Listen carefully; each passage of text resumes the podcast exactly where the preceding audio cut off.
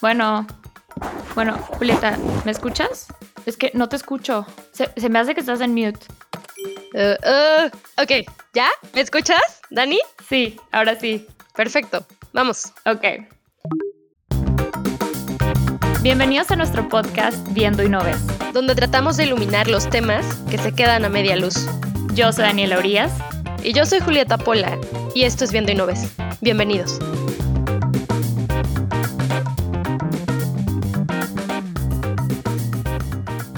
Hola amigos de Viendo y No Ves, estamos en otro episodio más de nuestra segunda temporada. Muchas gracias por acompañarnos. Hoy vamos a hablar de un tema súper interesante, súper en el forefront de lo que estamos viendo que está ocurriendo en muchos países y en muchas industrias. Y eso es la inteligencia artificial. Y para hablar de este tema que requiere de mucha especialización, vamos a tener con nosotros a la fundadora y directora general de PIT Policy Lab, Cristina Martínez Pinto. Este Policy Lab, PIT, es el primer spin-out de C-Minds y explora la intersección entre la tecnología de interés público y las políticas públicas ágiles. Cristina cuenta con experiencia como consultora de organismos internacionales y ha trabajado en el servicio público mexicano. Cristina, muchísimas gracias por acompañarnos. Bienvenida a Viendo y No Ves. Muchas gracias a ustedes por la invitación. Encantada de, de compartir este momento con su audiencia. Bienvenida, Cristina. Bueno, entonces para comenzar de una manera muy general, cuéntanos un poquito sobre qué es la inteligencia artificial y qué tan avanzada está en México. Claro, a mí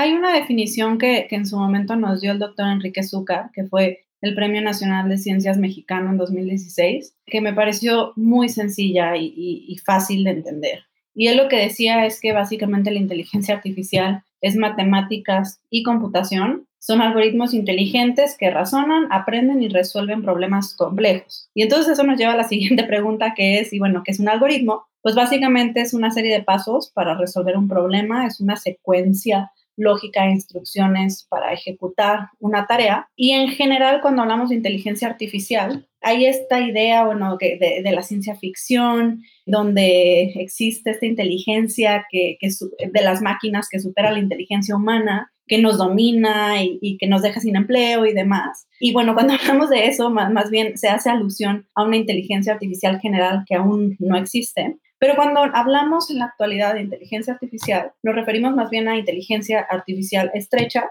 que básicamente es un tipo de IA, de inteligencia artificial, que es muy buena para realizar tareas específicas y que se aterriza en cosas muy, muy concretas. Entonces, por ejemplo, o sea, ¿dónde está la IA? La podemos ver prácticamente en nuestra vida cotidiana en un tema de algoritmos de recomendación, por ejemplo, qué comprar con Amazon, qué ver con Netflix, dónde comer, eh, cómo evitar rutas de tráfico con Google Maps o Waze, etcétera predicción en las respuestas cuando estamos escribiendo un mail o nuestros celulares, este, o cuando utilizamos las, creo que son, aunque, aunque, aunque se dice que en ocasiones no tienen género, pues se les asigna el género femenino, que da para otra conversación, pero las asistentes de voz, Alexa, Siri, Cortana, etcétera, que también son otro ejemplo de la IA. Y justo había una reflexión padre que les quería compartir alrededor del tema de las asistentes de voz. Se estimaba que desde 2020 más personas tendrían conversaciones con asistentes digitales que con sus parejas. Entonces, creo que pues es, una, es un dato curioso que nos invita a replantearnos pues qué significa esto con relación a nuestras relaciones interpersonales. Y no nada más con eso, sino también con la relación que tenemos con la tecnología. Ahora, ¿cómo estamos en México? Yo creo que la, la respuesta depende de, dependiendo desde el foco que lo veamos. Es decir, yo no diría que yo, yo, yo, yo soy más de las optimistas que creo que hay ejemplos concretos y que las cosas están avanzando desde, desde, distintos sectores, desde el emprendimiento, con algunos casos pilotos y demás. Sin embargo, hay áreas de oportunidad importantes. De acuerdo, pero ya específicamente si nos vamos como a, indicadores o a índices en donde nos posicionan y en donde nos dicen qué tan listos estamos para implementar y acelerar el uso de la inteligencia artificial. Según un reporte de Docker Frontier de, comisionado por Microsoft, pues sí somos uno, uno de los países con mayores, más avanzados y con mayor posibilidad de implementar esta tecnología en Latinoamérica, después de Chile. Gracias, Cristina. Muy interesante lo que nos cuentas y es un panorama bastante, bastante complejo, ¿no? Porque la inteligencia artificial, como bien lo mencionas, bueno, puede servirnos para arreglar, pues, o para, más bien, creo que la palabra aquí sería eficientar, ¿no? Para eficientar ciertos procesos. Es un tema que además es un poco controversial, ¿no? Por lo que se ha hecho en reconocimiento de caras, por ejemplo. Entonces, eh, bueno, ahí ah, ya platicaremos de eso un poquito más adelante, pero cuéntanos, ¿cómo ves em, que está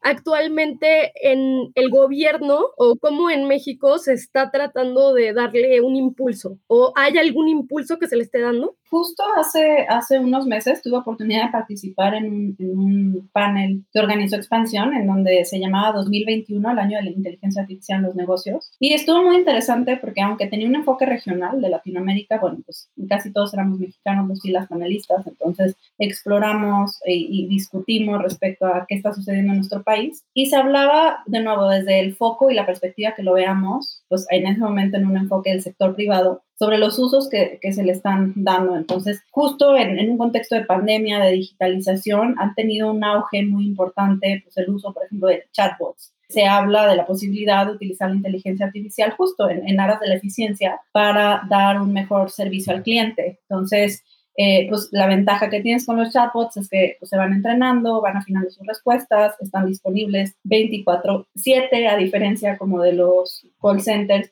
en donde personas pues tienen que estar atendiendo posiblemente respuestas muy repetitivas. Entonces, es un buen complemento, sobre todo cuando puedes aprovechar el tiempo de esas personas para que verdaderamente atiendan casos que requieren pues de, cierta complejidad y de un agente humano pues pero liberando su tiempo de aquellas tareas que tengan que ver más con dar direcciones o con una lista de requisitos o etcétera, que se pueden hacer vía, pues justo, que se pueden automatizar y que estos chatbots pueden compartir esta información. También, pues desde una perspectiva de negocio, se puede utilizar la analítica de datos para identificar patrones, tendencias, eh, ofrecer inteligencia para la toma de decisiones en tiempo real. Y bueno, pues sin duda en temas, como decían, de eficiencia de procesos, de ahorita se habla también de, de la posibilidad de, de utilizar la inteligencia artificial en procesos de recursos humanos. A mí me parece que ese es un tema sumamente complejo, que aún hay muchas preguntas respecto a pues, cómo eliminar los sesgos y cómo evitar, sobre todo porque ya ha habido experiencias negativas, como sucedió en 2015, me parece, con Amazon, donde hubo sesgo de género, porque pues precisamente la, la manera en la que estaba entrenada la base de datos era con la contratación histórica de Amazon, y resultaba que históricamente Amazon había contratado más hombres,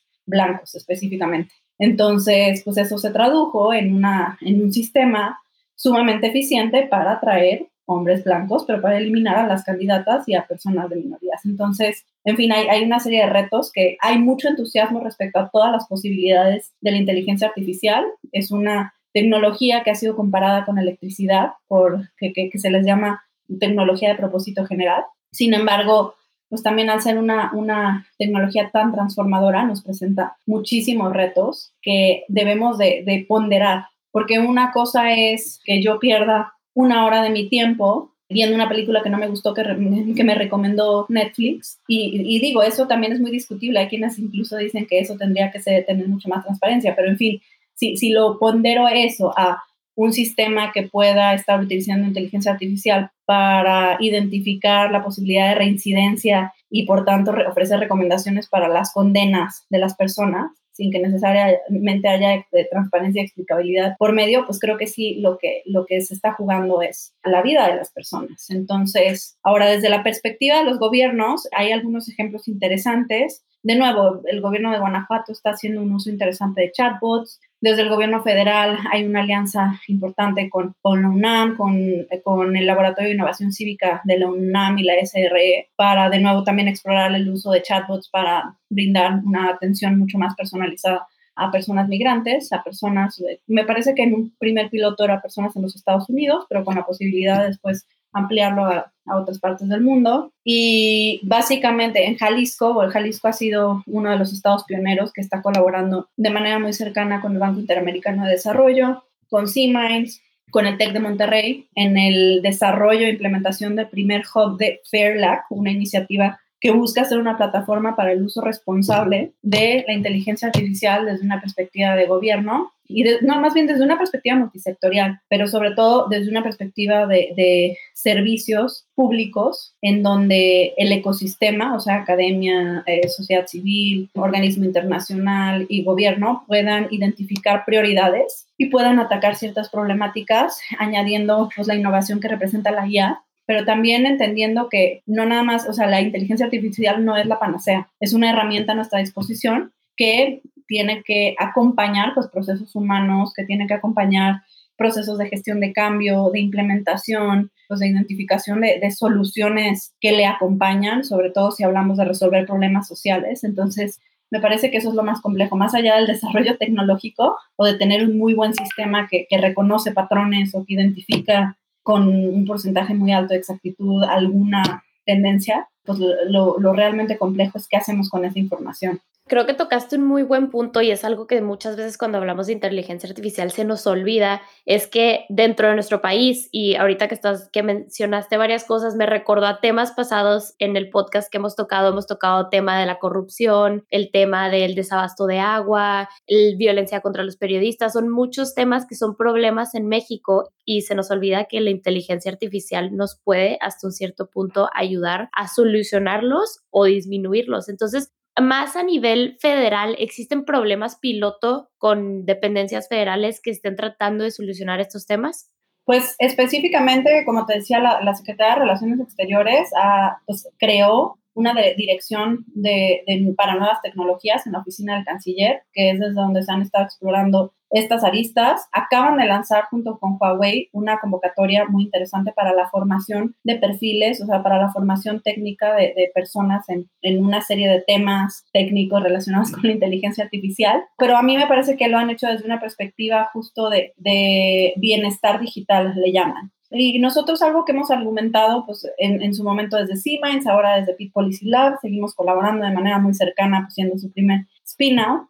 es que el uso de esta tecnología, al ser transversal a cualquier sector, a cualquier temática, pues de nuevo es una herramienta que va en línea con la narrativa y con las prioridades de esta administración. O sea, si estamos hablando de cerrar brechas de desigualdad, estamos hablando del combate a la pobreza, del combate a la corrupción, de un montón de temáticas en donde se puede explorar el uso de la inteligencia artificial. Lo que hemos visto también ha sido, o sea, si bien está ese ejemplo, por ejemplo, de la SRE o bien la apuesta que han hecho por Data México, que si bien no se planteó como tal, como, como un hub de datos para el uso, o sea, para que, que en una siguiente etapa pudiera tener un componente de inteligencia artificial, pues si está sentando las bases de los datos, pues es el siguiente paso natural. Entonces, es un, a mí me parece que es un buen, es un, es un esfuerzo importante, relevante que se está haciendo desde la Secretaría de Economía, que además puede servir, o sea, la expectativa no necesariamente es que el gobierno desarrolle una herramienta, un sistema de inteligencia artificial para el análisis de esos datos, sino que al tratarse de datos abiertos,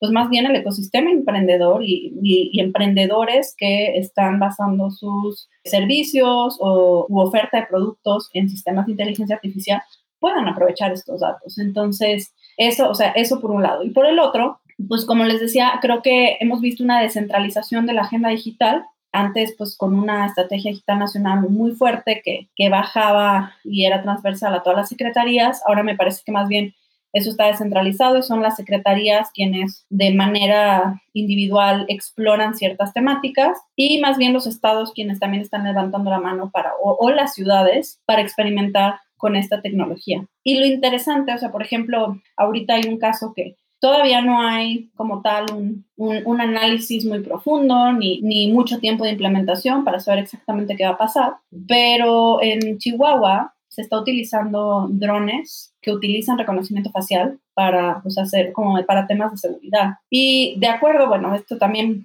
sin que, sin que haya sido una encuesta exhaustiva, ni mucho menos, pero con un par de personas que, que publiqué, que, que platiqué, perdón, me comentaban que esto lo veían con buenos ojos, como algo positivo, que estaba mejorando, pues, pues al final el tema de la seguridad obviamente se traduce en incidentes, pero también es un tema de percepción. Y en el tema de la percepción, pues las personas se están sintiendo más seguras. Pero creo que, o sea, los casos que han existido, no sé si ya vieron el documental de sesgo codificado, Coded Bias, muy, muy bueno, lo recomiendo a la audiencia. que habla justo sobre cuáles son los riesgos del uso de estos sistemas y en particular se habla de que los sistemas son muy poco eficaces, o sea, sus porcentajes de, de, de acierto son, son muy bajos. Entonces tienes el riesgo de estar teniendo modelos que te arrojen resultados erróneos. Y pues eso es muy riesgoso porque si tú estás hablando de, de, un tema de seguridad y te va a arrojar resultados erróneos y te va a sugerir que hay ciertas personas que podrían ser criminales y no lo son, pues estás hablando de criminalización.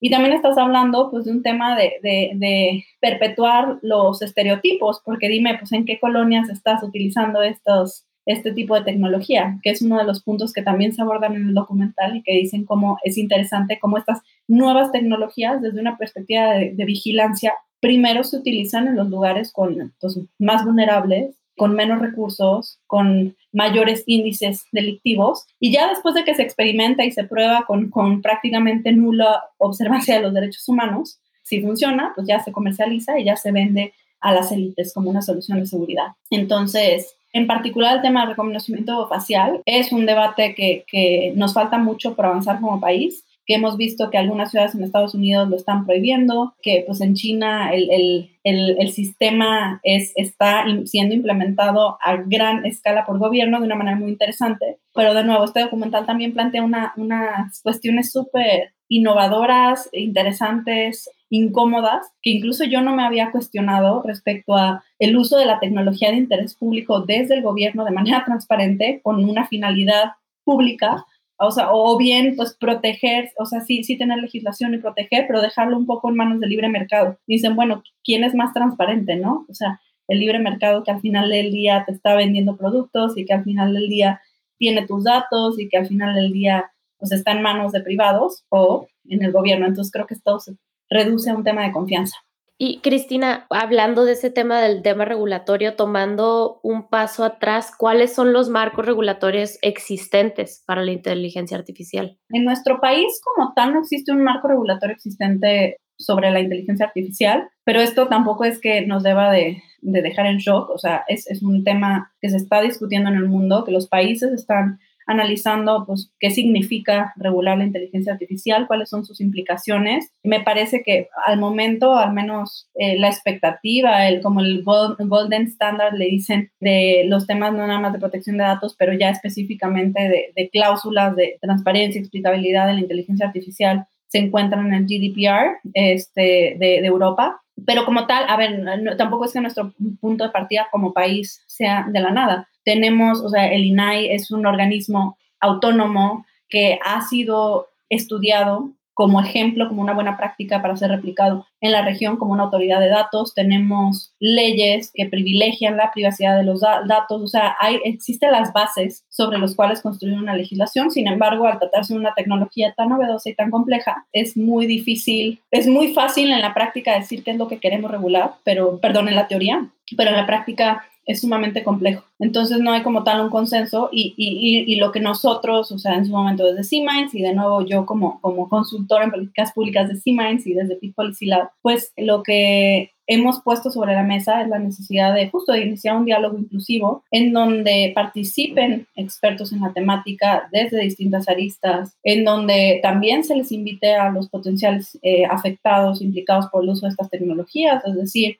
será muy interesante utilizar el caso de Chihuahua como un caso de uso, un ejemplo sobre el uso de tecnologías de reconocimiento facial, los resultados que tuvieron y por otro lado, las posibles cosas que, que ni ellos pensaron que, que salieron mal, que seguramente saldrán en su momento mal, no sé si ya salieron mal, es, es, algo relativamente nuevo. Y creo que, creo que esto no es algo, no, no es un tema que, que se deba abordar con ligereza en una legislatura y decir, listo, este periodo sacamos una ley porque sí, porque nos arriesgamos al querer proteger, o sea, si se trata de un tema de que queremos proteger los empleos o queremos proteger sectores, pues lo que en realidad estamos haciendo es cerrarnos a la competitividad, a la innovación y potencialmente protegiendo en el corto plazo estos sectores, pero poniéndonos en desventaja hacia el futuro. Entonces, creo que ahí más bien la, la apuesta debe ser a, a justo hacia la creación no la, no, no la creación, pero es algo que ya estuvimos trabajando, pero más bien hacia, hacia la profundización de una agenda nacional. Ya existe la agenda, ya existen los ejes rectores, existe el talento, están identificadas personas expertas en en estas distintas aristas y es entonces cómo aprovechamos sus conocimientos, cómo aprovechamos las recomendaciones que ya han emitido y cómo trabajamos de manera colaborativa para implementarlas.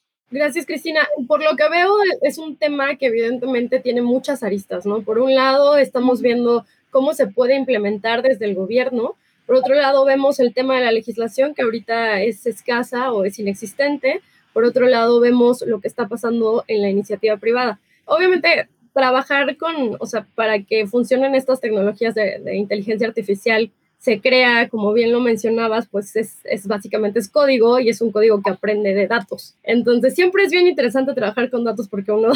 siempre encuentra cosas que no se imagina. Pero algo que sí, que es bien, o sea, que es interesante y que además tendríamos que mirar en términos de cómo se va a desarrollar la inteligencia artificial en México es justo el impacto que puede tener en el trabajo, ¿no? En el trabajo actual. Sabemos que México, sobre todo, del lado de su frontera es un país altamente manufacturero y la inteligencia artificial a base de procesar datos una y otra y otra vez aprende y hace, como decías tú, este tipo de tareas que son repetitivas. Entonces, una de las áreas económicas que va a ser afectada o bueno, que donde va a haber un impacto de la inteligencia artificial, no le quiero poner una etiqueta de si es bueno o malo, va a ser justamente el área manufacturera, que de por sí ya hasta cierto, hasta cierto punto lo ha sido, ¿no? Ya se ha beneficiado de algunas cosas que surgen justamente en ese sector. Entonces, ¿Qué es lo que estamos viendo? Sabemos que hay una cantidad importante de empleos, se estima que es alrededor del 19% de los empleos en nuestro país que podrían verse afectados por la inteligencia artificial. ¿Qué nos puedes contar al respecto? Sí, justo este fue un cálculo que hicimos en un reporte que sacamos en 2018, que el, reporte hacía una estrategia de inteligencia artificial aprovechando la, IA. Y justo los resultados, o, o, lo que decíamos con esta cifra es que el 19 ciento de los empleos serán impactados, no, no, no todos necesariamente de manera negativa. En parte, el énfasis en la palabra impacto tenía que ver con una transformación. En algunos casos, en, la mayoría de, estos 9.8 millones de empleos que se traducen en este 19%, tiene que ver con, con una transformación hacia la cobotización, o sea, porque puede interpretarse también como una mejora en el empleo. Es básicamente cómo utilizas herramientas que te ayudan a, a simplificar, a eficientar tu trabajo desde la tecnología. Pero, sin embargo, hay un riesgo, pues sí, hay un riesgo latente de, de un número menor de trabajos, 1.6 millones de trabajos, que sí serían completamente desplazados. Y sabemos que a lo largo de la historia de la innovación tecnológica hay destrucción de empleos y hay creación de nuevos empleos. Y de acuerdo con reportes del web, estos nuevos empleos van a ser, o sea, el número de empleos que se van a crear alrededor de las tecnologías emergentes y, su potencial impacto y demás serán mucho mayor a los que se pierdan. El reto está en si tenemos las habilidades necesarias pues, para poder ocupar estos empleos y quién se lleva estas ganancias, porque, porque podemos decir, no, o sea, si lo vemos en términos absolutos de números, pues decimos, sí, claro, a ver, se pierden algunos, se ganan otros, pero pues quiénes son justo en, estos, en esta pérdida y ganancia, quiénes son los grandes perdedores y la población no está lista para hacer una transición. Y la complejidad, porque también a lo largo de toda la evolución histórica tecnológica ha habido estos procesos de ajuste, de cambio, pero el reto con la inteligencia artificial es que se habla de, de ya, o sea, ya no nada más se trata de, de, de reentrenar a una persona para un nuevo trabajo y listo, sino que habla de, de, una estrategia que debe ser orientada a la adaptabilidad y al aprendizaje de por vida, porque es muy posible que lo que veamos hacia el futuro es un trabajo cambiante pero en muy poco tiempo. Y esto explicado, o sea, de manera generacional, no da con los tiempos de, de, cómo como humanos interpretamos los cambios y de cómo enfrentamos y nos adaptamos a los cambios. O sea, la velocidad de la tecnología va mucho mayor que nuestra capacidad de adaptabilidad. Sin embargo, algo, algo interesante que vimos nosotros, en, sacamos también en 2020 un reporte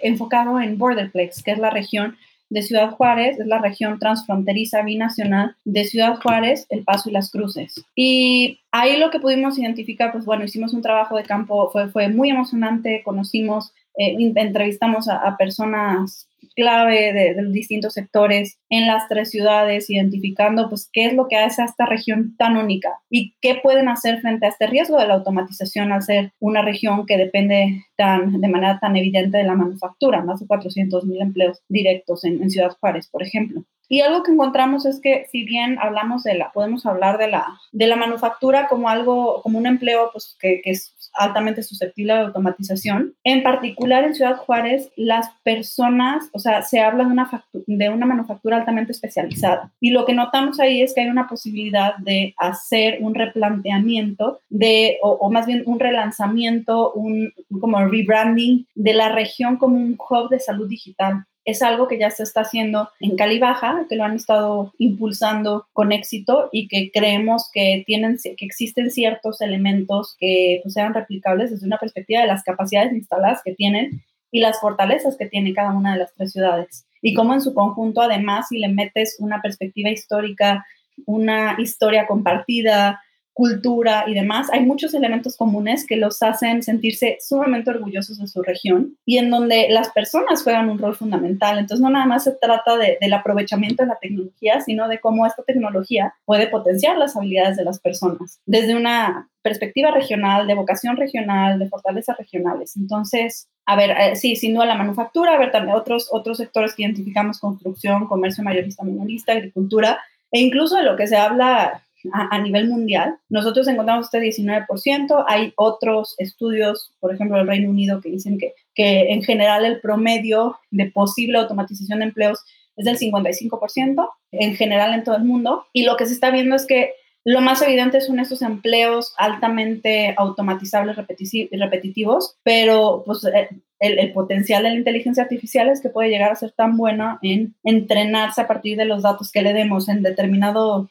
temática que ya puede también automatizar empleos mucho más complejos. Entonces, pues de nuevo, aquí la apuesta creo que tiene que ver con que no, de nuevo, es una herramienta, no es una panacea, tiene que estar siempre una persona a cargo de ella, siempre una persona tomando la decisión, porque al final, pues podríamos decir, no, es que confiamos en la máquina porque es una máquina, no se equivoca, pues sí, pero esta máquina y está, está entrenada con datos y los datos pues adivina quiénes los crearon, los creamos humanos y los humanos tenemos esos. Entonces, eso ha sido como algo, un, algo, un común denominador de los distintos desarrollos y algo a lo que se, se ha enfrentado la comunidad de práctica y algo que además desde el sector privado se ha intentado hacer frente y a mí me parece que hay esfuerzos interesantes que vale la pena conocer, recuperar, eh, difundir, porque algo que me, me pasa seguido es que casi siempre el tema va entre los ejemplos y la regulación, pero queda fuera el, eh, de la conversación, las posibilidades que existen desde el sector privado para, pues en el marco del alcance que tiene, sobre todo cuando hablamos de Big Tech, o sea, con empresas, startups están empezando a ver unos pilotos y ejemplos interesantes respecto a, al uso ético de la tecnología, pero en particular en el caso de Big Tech, de compañías como Microsoft, Salesforce y demás, también están experimentando con equipos pues, de ética y demás, qué significa desarrollar herramientas para identificar estos sesgos y mitigarlos. Entonces, ese tipo de ejemplos a mí me parece que son sumamente interesantes y valiosos para otras empresas y para los propios gobiernos, para decir cómo podemos conocer estas prácticas y cómo podríamos adoptarlas a nuestra manera en nuestro sector con la misma finalidad de que la tecnología funcione para todos, de no amplificar sesgos, de que verdaderamente sea inclusiva y de que nos ayude a resolver retos sociales. Sí, va a ser interesante porque justo lo que dices es muy cierto. O sea, el, el, el, empleo al futuro es un poco que los seres humanos vamos a tener que estar constantemente capacitándonos. Y en este tema es especialmente interesante porque el nivel técnico que se requiere para hacer automatización de procesos es súper alto, o sea, tienes que ser pues, un programador, ¿no? O sea, del lado de, de, front o del lado del back más bien. Y por otro lado, también se va a requerir otro tipo de capacitaciones que son las capacitaciones éticas, o sea, como estabas mencionando, o sea, necesitamos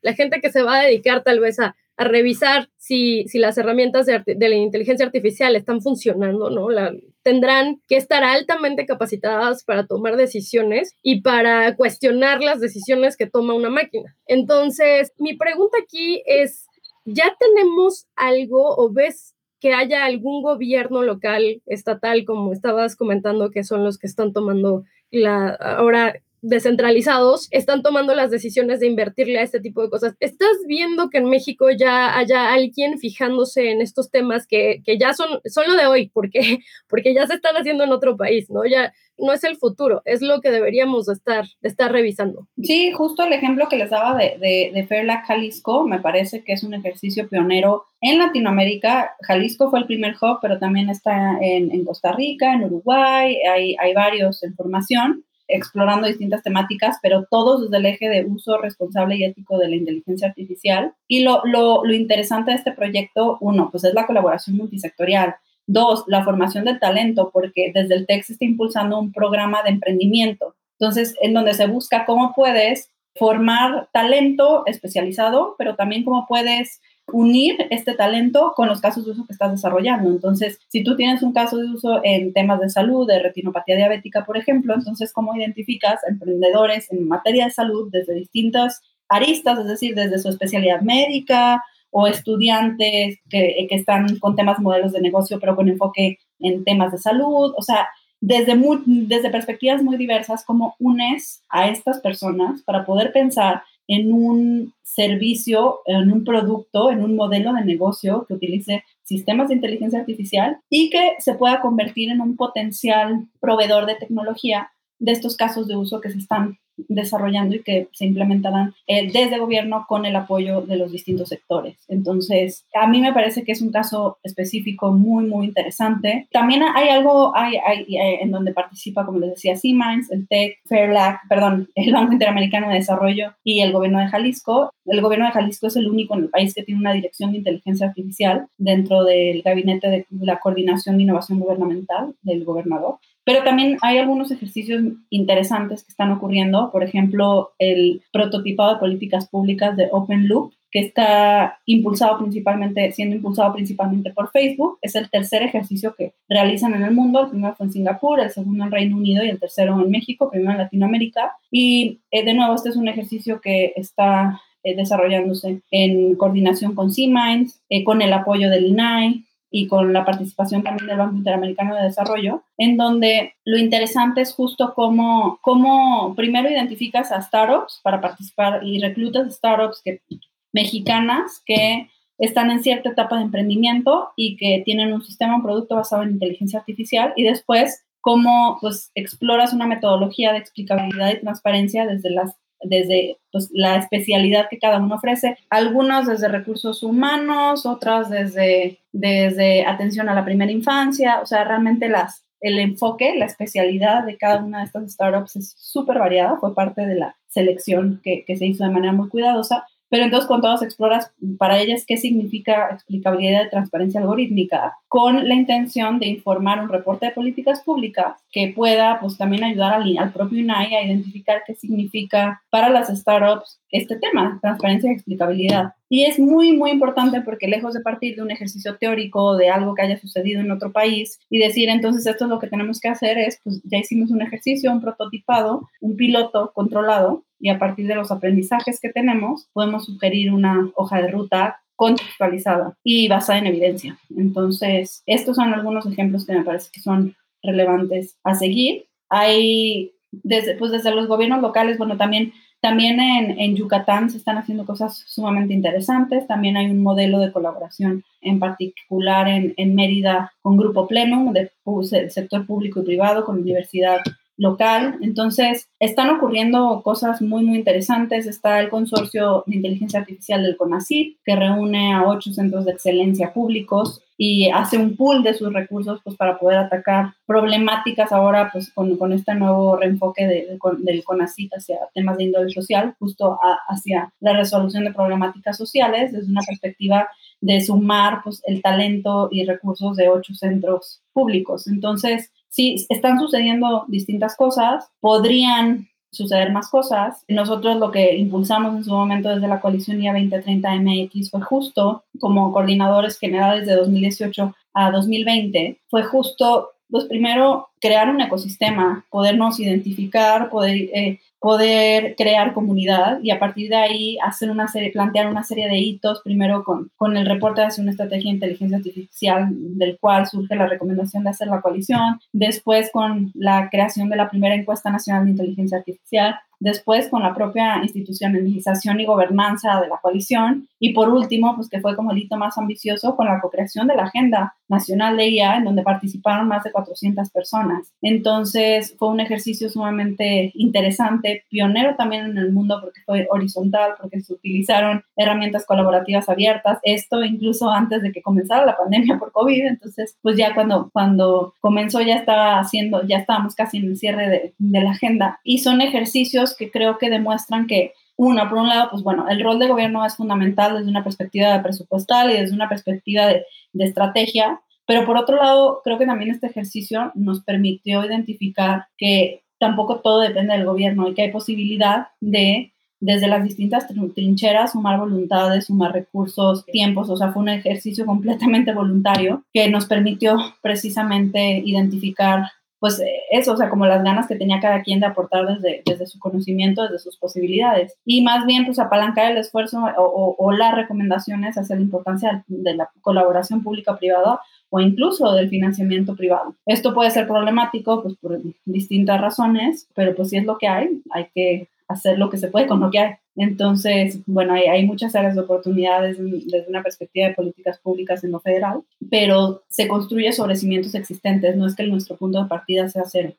Ok, excelente, Cristina. Pues sí, creo que va a ser muy interesante ver cómo México se puede posicionar, como mencionaste, siendo un país que tiene a un país tan grande eh, en su frontera, Estados Unidos, siendo un líder dentro de Latinoamérica, con tanta gente hablando español en el mundo, cómo México puede aprovechar todas esas ventajas que tiene y promover la implementación de, la inteligencia artificial en el país. Pero bueno, ya se nos acabó el tiempo, entonces ahora te vamos a preguntar una pregunta un poco más personal. Y la pregunta es, si tuvieras que tener a un robot o algún sistema de inteligencia artificial, solo uno por el resto de tu vida, ¿cuál sería? Solo un sistema de inteligencia artificial.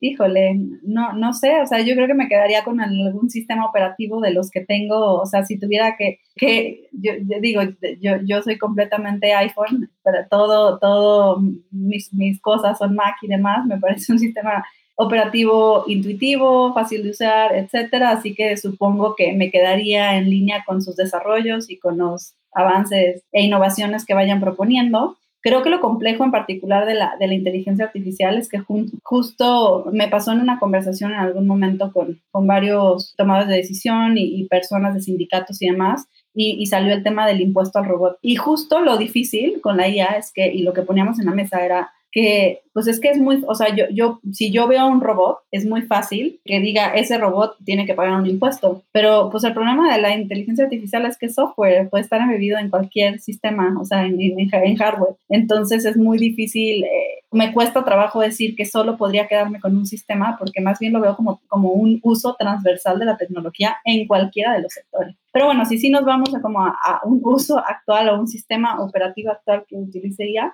pues supongo que me quedaría con, con Mac, con Apple. Ok, perfecto. La verdad es que yo no sé con qué me quedaría. Ahorita que te pregunté dije, ¿yo qué haría? Pero no, sí, siento que, que estamos tan acostumbrados a tener acceso al celular, a la computadora, que de ahí sería imposible vivir sin ellos. Pero bueno, pues muchas gracias a toda nuestra audiencia. Cristina, gracias por platicar el día de hoy con nosotros sobre este tema. Los esperamos a todos en el siguiente episodio de Viendo y No Ves y recuerden que aquí estamos yo y Julieta para ayudar a iluminar los temas que se quedan a media luz. Hasta luego. Hasta luego, muchas gracias. Y bueno, cualquier cosa se quedan con, mis datos de contacto para que los compartan con su, audiencia. También como referencia, todo, muchos de los reportes que estuve citando están, al menos eh, los que en su momento publicamos desde C-Minds, están disponibles en la página cminds.co diagonal reports, entonces ahí los pueden descargar, este, y encantada pues de, de, seguir, eh, de seguir su podcast, de ir viendo su crecimiento y, y de más adelante volver a, a, a coincidir con ustedes en, en, algún episodio futuro.